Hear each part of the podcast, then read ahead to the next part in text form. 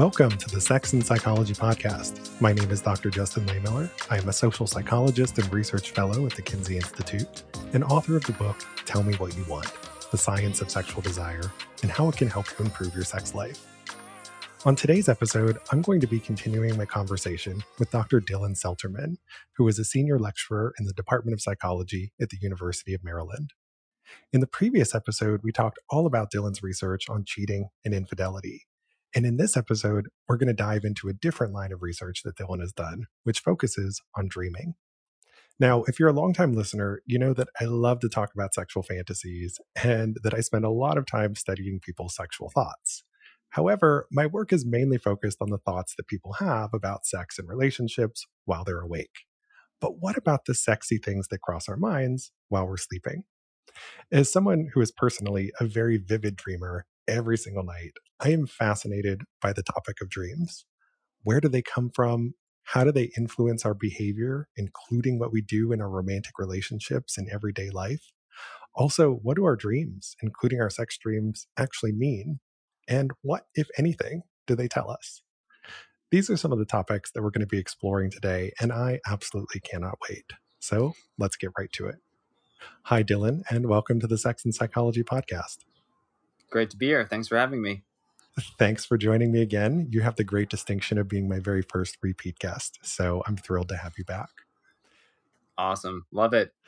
Now, I normally start my interviews with a question about your professional journey, but we already covered that in the last episode. So let me ask you a different question. Why did you get into studying dreams? Can you tell us a little bit more about that? Yeah, I've always been fascinated by dreams, just like you. Ever since I was a kid, I remember having vivid dreams, and I just had this strong desire to understand what dreams are all about. My favorite film of all time is a film called Waking Life by Richard Linklater. He's the filmmaker who did other films like Before Sunrise and Dazed and Confused and Boyhood. And Waking Life really had a profound impact on me and it, in a way kind of inspired this line of research into the study of dreams.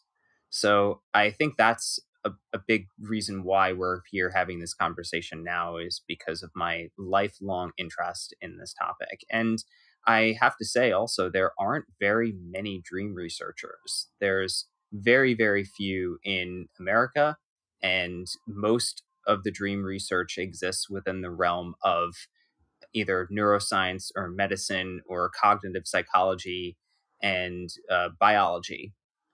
So there's very few people in our field in psychology who are studying dreams. It's always nice to see a professional colleague who has an interest in dreams as I do. When you talked about a movie that kind of helped to inspire your interest. I totally thought you were going to say Inception for a second, but I have not seen the Waking Life movie that you mentioned. So I'm definitely going to have to check that out because it sounds really fascinating.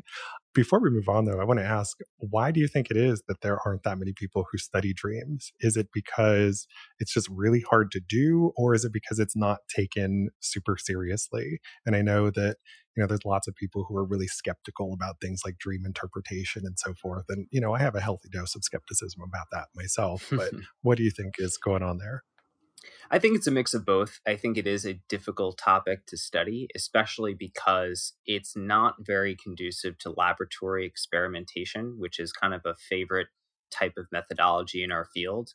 The best way to study dreams is with diaries, and that's very cumbersome. It involves lots and lots of slow data collection. I've been running a study on dreams over the past year, and in over 12 months, I have less than 200 participants who have completed my study. So it, it can be difficult if you're using the, the right methods to collect a lot of data. And with regards to the politics, I think there's something there too, because in the wake of Freudian psychoanalysis, the study of dreams really went out of fashion. It, I think, is seen by many as just an unscientific field of research, which of course isn't true. We have lots of good science about dreams, but I think that is still the stereotype. And I think this is one of the areas where Freud has had a, a, negative impact on the scientific culture. In some ways, his impact has been very positive in terms of setting the course for people to study, scientifically study the mind. But in terms of dreams, I think we're still kind of in Freud's shadow, unfortunately. Yeah. So Freud screwed us again. Thanks. So, as you said, we can study dreams scientifically. So, just as a very general starter question, what have we learned in terms of why do we dream in the first place? Do you have any sense as to, to what the purpose of dreaming is? I know that there are different theories and ideas about this, and you know a lot has been said and written. But what's your kind of take on that? There are a number of theories, as you mentioned, and some of them specifically involve a continuity between our waking lives and our dreams. So, the continuity hypothesis suggests that things that we dream about at night are basically the same things as we experience while we're awake, with some exceptions. But generally speaking, the percentage of dreams that we have about specific things maps onto the frequency that we do those kinds of activities in our lives. So, thinking about sex, for example, the theme of your podcast, we tend to have sex in our dreams at about the same frequency as we have sex while we're awake. And we also engage in other types of activities more frequently while we're awake. So, talking to other people, doing work, socializing, going grocery shopping. And those percentages, those frequencies in terms of dreams, they appear when we ask people to actually think about recording their dreams and then record them over like a week or two because then their memory for dreams will be better. We tend to overestimate the likelihood of very bizarre or random things appearing in our dreams. And that's because those things tend to stand out in our minds and we forget the other stuff because they're so bizarre. So, we dream in part as just a reflection of the things that we're experiencing while we're awake. That being said, there's other theories that I think are worth noting. One being the social bonding theory of dreams, which became the basis for some of my research on attachment theory. This is the notion that rapid eye movement sleep and dreams specifically evolved in mammals to promote social bonds. And we see all these kinds of correlations, for example, between insecure attachment and poor sleep quality in humans and in non human animals like rats. And we also see people frequently dreaming about their close others, their significant others, romantic partners, but also parents, children, friends. And sometimes those dreams are a way to enhance and facilitate the relationships, but sometimes it can also be about negative concerns that people have about their relationships. So sometimes we dream about ex partners too. In fact, some of Rosalind Cartwright's research has shown that people who dream about their former spouses are actually more mentally healthy than those who don't dream about their former spouses, even if those dreams are negative because it's it's it's helping our minds to come to some kind of closure or resolve those emotional difficulties we may have had in our past relationships. And of course, there's other non social theories of dreaming that involve things like problem solving. There's some good empirical work by Bob Stickgold in his lab showing people do better on mazes and other kinds of cognitive tasks after they dream about them. And there's some laboratory research there too, which is really cool. So in terms of the main things that dreams do for us, there's a lot of evidence for theories that involve problem solving, that involve social bonds, that involve rehearsing what we might experience after we wake up and kind of preparing for those situations, as well as just the general continuity between waking and sleeping. Yeah, it's so fascinating. And I think it's also worth noting that in our dreams, it might allow us to tap into a different source of creativity than we otherwise would not be able to tap into in everyday life. And so I've read some reports about how, say, Hollywood producers and writers, when they get to the point where they're having writer's block and they don't know the next direction to go to the story, they'll often turn to their dreams for inspiration. And so I, I, think that's another way that dreams can potentially help us is because we can tap into that source of creativity that is otherwise maybe inaccessible to us in everyday life. Now, there's certainly a lot more that we have to learn about, you know, why we dream and, and all of that. But let's talk about your research. And you mentioned how people's attachment styles may affect their dream content. So, can you tell us a little bit more about that? And what do you think the causal direction is? Do you think that it's your attachment style? You know, say if you're an insecure person, does that influence the content of your dreams, or does that just influence what you remember because it's more salient to you and more provocative in that way? Yeah, it's a great question. So, in terms of the basic association, people who have more insecurities in their relationships, that is, people who are more avoidant or more anxious ambivalent, tend to have more negative emotional content in their dreams. They tend to, for example, have more anger or jealousy. They also tend to have more dreams of infidelity. They also tend to have less social support. So people who are more secure tend to feel in general, even just while they're awake, that other people love them and they're going to be there for them just in case you know there's there's some negative situation where they need a lot of support and they feel like okay i can count on these other people. Insecure people have less of that in their waking lives and they have less of that in their dreams too. There's more incidents of betrayal and a lack of social support in dreams for those who are more insecurely attached now to the question of the causal direction i mean there's no there's no experimental work here that involves manipulation of dream content or attachment styles. There's an upper limit on what we can claim.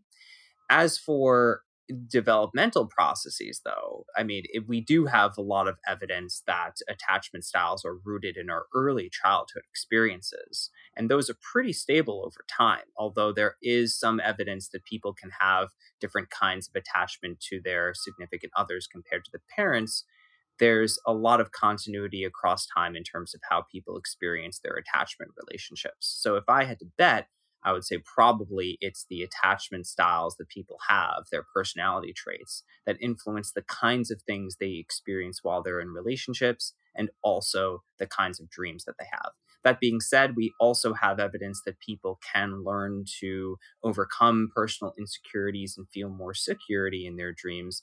I would love to know what role dreams have to play in that kind of earned security process. There's no research on that at all, but I would bet that when people start to feel more secure in their relationships over time, especially with a kind and empathetic and patient partner, that dreams would also become more positive and perhaps there would be a kind of bidirectionality going on there where the feelings of security were promoting more positive dream content and that was kind of reinforcing the security over time but again, we don't have any studies on there. But if you're looking for a dissertation topic, grad students, this has never been studied before. I recommend it. I love that. I'm so curious to know the answer as well. So I think we also need some funder who's listening to please give us a lot of money so we can do that longitudinal study of dreaming and relationships and see whether or not, you know, there might be some therapeutic value to our dreams. So many interesting unanswered questions. Now, something else you've looked at in your research is, you know, what are the connections between dreams and waking behavior in relationships? And, you know, this is an issue that, you know, I, have experienced in my own life. You know, I'll have dreams about my partner and maybe we have a fight or something in the dream. But sometimes there's like this residual feeling the next morning. Like in my dream, we were fighting about something. And then like I'm still kind of like angry about it the next day. now that doesn't happen very often, but I know that it can happen. So, can you tell us a little bit more about sort of that connection between dreams and then sort of carryover behavior while we're awake? Yeah, absolutely. So this this was actually part of my dissertation research and we had a 2-week daily diary study where participants reported on the kinds of things they were doing with their partners during the day and then also recording their dreams at night and we asked them did you have conflict with your partner during the day? Did you have you know feelings of love and intimacy for them during the day? And then of course at night we coded their dreams for instances of conflicts or arguing or betrayal or infidelity or things like that. And we did find an association. So in general when people especially when they're feeling more insecure or their relationship's not going well those kinds of dreams can have an effect on the next day uh, but even though it's a common occurrence, people like you, like you said, you you tend to wake up from their from your dream and there's a little bit of residual feelings there. We don't have any evidence that that's necessarily bad for the long term health of the relationship. There was no association between those kinds of dreams and breakups, which again means there's other variables that are perhaps more important. There's also a chicken and an egg kind of thing going on the other research we have that doesn't have to do with dreams, but just general conflict resolution shows that even the most satisfied couples have frequent conflicts, sometimes several every week. And it's really about the way that you communicate that's going to predict the long term health of the relationship, not the presence of conflict itself. So sometimes people will wake up from a dream and feel that they're still angry or still disappointed at something their partner did while in the dream, but then that feeling might go away. The reason that we know that there's a dream to the next day association is because we controlled for, statistically controlled for the previous days interactions with partners while they're awake. So there's some unique association here between the dream and the next day that is not explained by the previous day's amount of conflict or intimacy or anything like that. Yeah, fascinating. So there is some carryover effect from what happens in our dreams to what's happening in our daily life. And so it is sort of this bi-directional association where, you know, if you buy into the continuity hypothesis, what's happening in waking life is being reflected in our dreams, but then what is happening in our dreams can also affect how we approach things in waking life. So it, it, I think just points to the fact that this is such an understudied area, so many important and interesting questions that remain to be answered, especially about, you know, the significance of dreams and what they mean, which I want to talk more about in just a moment. I also want to talk about sex dreams and lucid dreams, so we have much more to discuss. But first, a quick break for a word from our sponsor. Promescent has everything you need for amazing sex, including their signature delay spray which has been clinically shown to help men increase their stamina in the bedroom. It has target zone technology, which allows you to desensitize only the areas you want and customize it for your body. Check it out and see why it has thousands of five star reviews. It's also recommended by more than 2,000 medical professionals. Promescent offers a number of other sexual wellness products, including their VitaFlux supplements, female arousal gel, and line of personal lubricants that come in water based, silicone, and organic varieties. Promescent offers a 60 day money back guarantee on all orders and free shipping on orders over $10. Also, all orders come in discreet, plain white bubble mailers to guarantee privacy. Learn more and place your order at promescent.com. That's P R O M E S C E N T.com. And we're back. My guest today is Dr. Dylan Selterman. We're talking all about dreams. So, Dylan, how many times a night do people usually dream? And can you tell us a little bit about the most common dream themes that you found in your work? So, in terms of the general frequency of dreams, people often report a, a about one to two vivid dreams per night. That is a coherent story that they can wake up and either write down or tell someone else, this is what I dreamt about probably people's dreams are they're they're dreaming a lot more frequently than that overnight. The issue is that when we wake up briefly and then go right back to sleep, we tend to forget about those dreams and research in the lab has shown that when you wake people up at any point throughout the night, they very often report having a dream right then and there. So probably there's a lot more dreaming going on, but we're just not remembering a whole lot of it. And we also tend to see more story like or movie like dreams later in the sleep cycle. So, towards the end of the night when you're about to wake up in the morning, is when we tend to have a uh, longer period of rapid eye movement sleep and also more vivid story like dreams going along with it. So we tend to remember those dreams better if for no other reason than we're closer to waking up anyway, than recalling them, perhaps writing them down if you keep a dream journal. And in terms of the themes that we see in people's dreams, most commonly people dream about the types of things and the types of people that they're interacting with or experiencing while they're awake. So we tend to dream about people that we know much more often than we dream about strangers. We tend to dream about the kinds of activities that we're engaging with when we're awake. So, working or hobbies. If you're into playing music or sports, you'll probably dream about those things too. You'll probably dream about the people that you know and love, even people that you haven't seen in a while but are still important to you. All those things are likely to appear in your dreams. So let's talk about sex dreams for a moment. I've seen research finding that when you ask people to recall their dreams, they seem to remember about one in five of them being about sex in some way.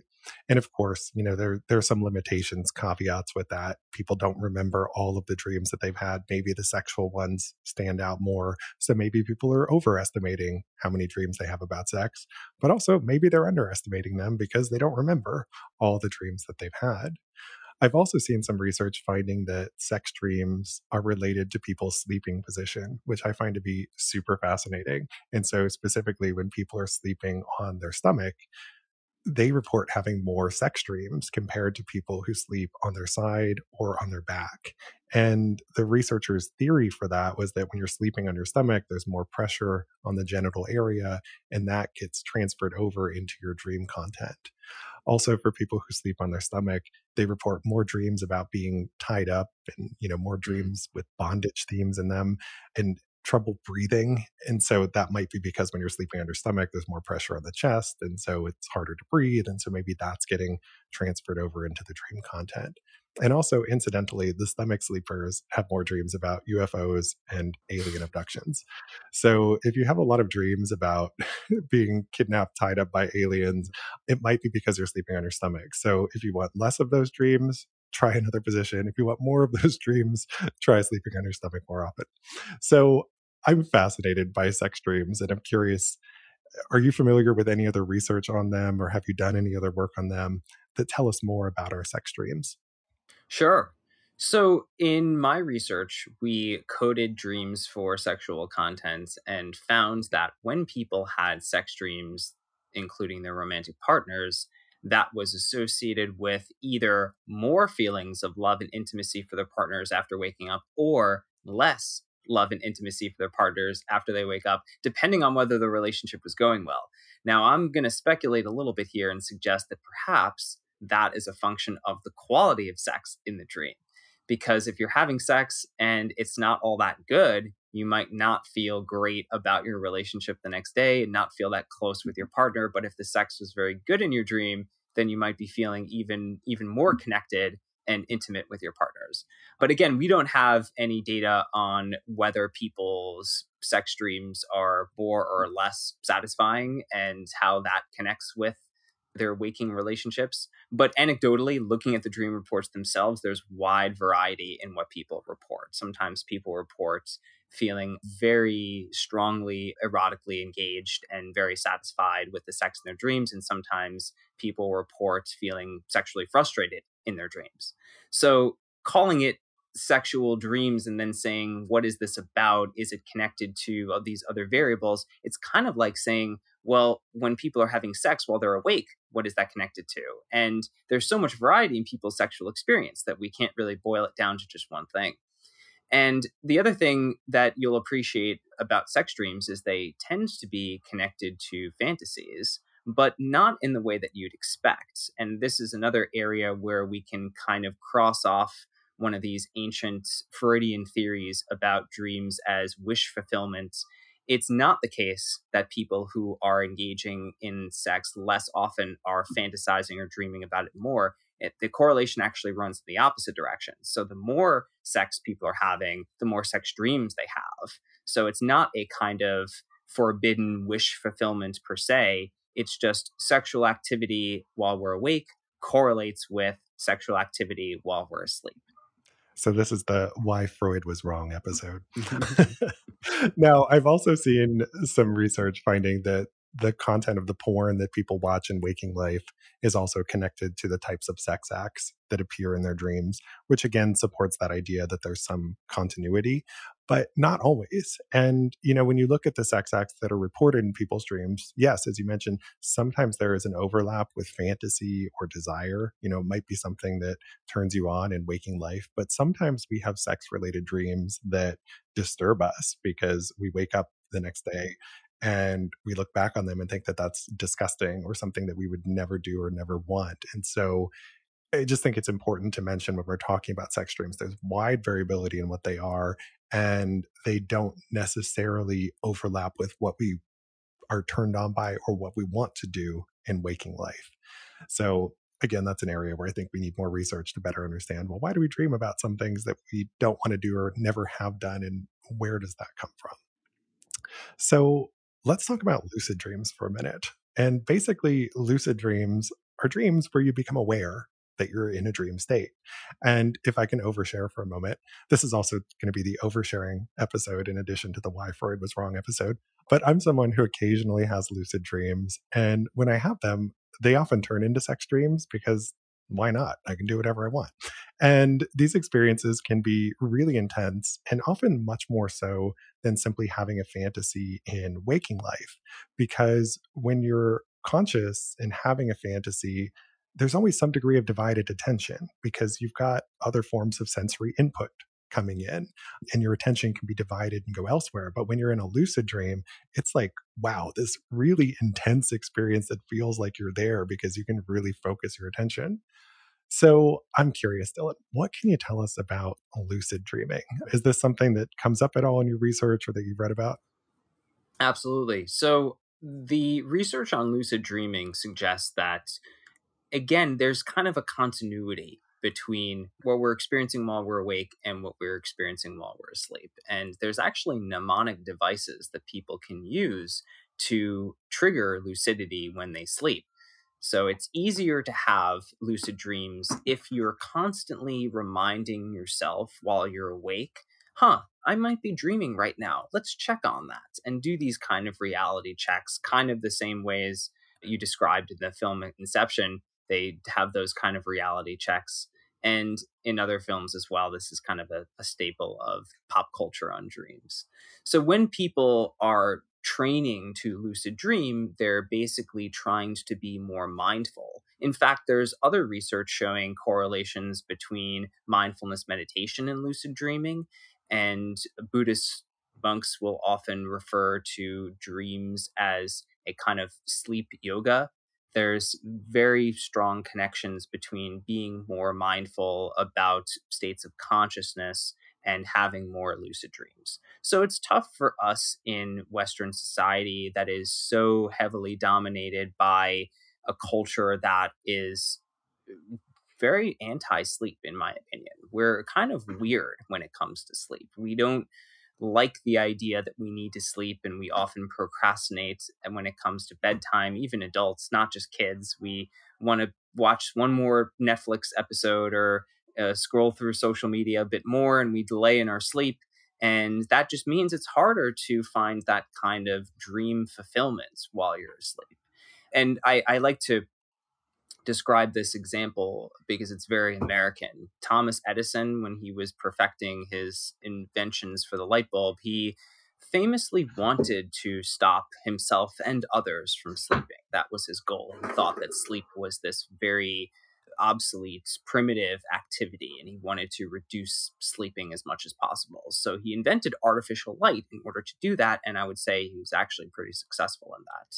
So we, as a culture, you know, we, we of course can say no to that. We can say, actually, we want to prioritize sleep more in our lives. We're going to make sure that our sleep is protected. We can set aside time for sleep during the day, not just at night, but we can have polyphasic sleep too. When we take care of our sleep, then we're more likely to have those types of really fun lucid dream experiences that you're describing. And I think that it can be a source of fulfillment. a lot of people might say, well, you're not really experiencing it because you're asleep. And I would say, well, if you're experiencing it in your mind and you're feeling that emotion and you're feeling those the, those sensations, that can be just as real as anything that we're experiencing while we're awake. And it can also be a form of self exploration where you can try things that you just otherwise couldn't do in the real world. You know, another way to think of it is kind of like your own virtual reality experiment. Uh, so I definitely do not want less sleep. I want more sleep because I love my dreams. So I have one last question for you, Dylan, and this is the big one what do our dreams mean sexually and otherwise? And as i mentioned at the top of the show i'm a very vivid dreamer. I have dreams every night. I remember several of them the next morning and they often stick around with me for a long time. And i love my dreams because they're just delightfully weird. And to give you an example since it's the oversharing episode I had this dream a while back that I was hanging out with Martha Stewart at her compound. And I just imagine that, you know, Martha's got this amazing, like sprawling estate. And so in my dream, she had just been released from prison. You know, we know Martha had some legal trouble a while back. So she's under house arrest at the compound. And I'm basically there in lockdown with her. And it's amazing because we're eating the best food. And she's telling me, like, all the fun things she does with Snoop Dogg. But then, like, we look up to the sky, and all of a sudden, these star destroyers appear, like these ships from the Star Wars movies. And the fucking Galactic Empire is after us. And so Darth Vader and all these stormtroopers land on the compound and they're chasing us. And fortunately, like it's a massive compound, so we can just like run from room to room and hide. And so they never caught us. But you know, that that's basically the gist of the dream. And, you know, even though this dream happened like quite a while ago, every time I think of it, like I just laugh because it's just so ridiculously absurd. And I know that you know, if Freud were still around, he would look at this dream and, you know, would analyze the shit out of it and say, you know, well, so Martha Stewart represents your maternal figure and Darth Vader is your father or everything that you're afraid of and you're running away. like, you know, you could come up with some type of story. And if you're a psychoanalyst who's listening to this, please do not analyze my dream and tell me, don't ruin it for me. I love that dream. But I'm just curious, you know, you can come up with a story for any dream to say, this symbolizes this thing in your life, this symbolizes something else. And you know, maybe that helps people to make sense of it for them and makes them feel better. But I don't know. What is your take on dream interpretation and whether or not you think our dreams really have a deeper meaning like Freud suggested? Right, right. Well, you're you're definitely not alone there. I have had uh, dreams with lightsabers as well. I've had dreams where I'm walking through Middle Middle Earth. It's all those kinds of fantasy elements have been in my dreams as well. And those are so much fun. But I think to your question of what do these things mean?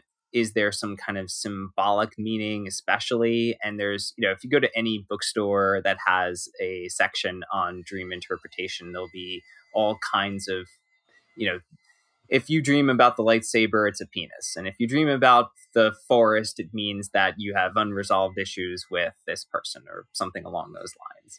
There's no science there. It can be very entertaining to think about the latent content of dreams, but I wouldn't put too much stock into that. It's kind of more like astrology, where it's a fun idea to play around with, but there ultimately is not a consistent meaning across individuals because the meaning of those things in your dreams is specific to your schematic representations of reality. So if you have a positive association with Star Wars and the stormtroopers appear in your dreams, that's probably going to be associated with some kind of positive engagement that you've had with fantasy or sci fi stories in your life if somebody associates Star Wars with a uh, negative or unhealthy relationship that they used to have with a former significant other, then that association for them is more negative, and thus the symbolic representation in the dream is also more negative. So that's why it's so hard to have a dream encyclopedia where it's a one to one association. This thing appears in your dream and it means something very specific because those things have different meanings to different people based on personality traits and personal experiences and all those other kinds of things. So that's not to say that dreams don't have meaning. It just means the specific elements that occur in your dreams are going to be very idiosyncratic. And this is where I think dream work can be very useful in the context of therapy because therapists are trained to help you think through those experiences you've had in your life and the experiences that you've had in your dreams and kind of just make sense of all that stuff so that you can arrive at more clarity about your life and more insight into yourself. Yeah, that, that is so amazingly well put and such a great way to summarize and synthesize all of that. So, you know, a lightsaber might represent a penis in your dreams, or it might not. Sometimes a lightsaber is just a lightsaber. exactly, to put it in the words of Freud. So, thank you so much for this amazing conversation, Dylan. I, like I said, it was a dream come true to do an episode about sex dreams and relationship dreams. So, can you please tell my listeners where they can go if they want to learn more about your work on dreaming? Absolutely. Well, you can check out my website at dylanselterman.com and follow me on Twitter at seltermosby and also check out my blog at Psychology Today. Thanks again so much for your time, Dylan. I really appreciate having you here.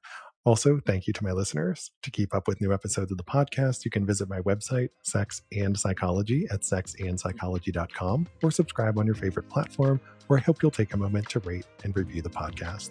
You can also follow me on social media for daily sex research updates. I'm on Twitter at Justin Lehmiller and Instagram at Justin J. Lehmiller. Also, be sure to check out my book, Tell Me What You Want, if you want to learn more about the fantasies that cross our minds while we're awake. Thanks again for listening. Until next time.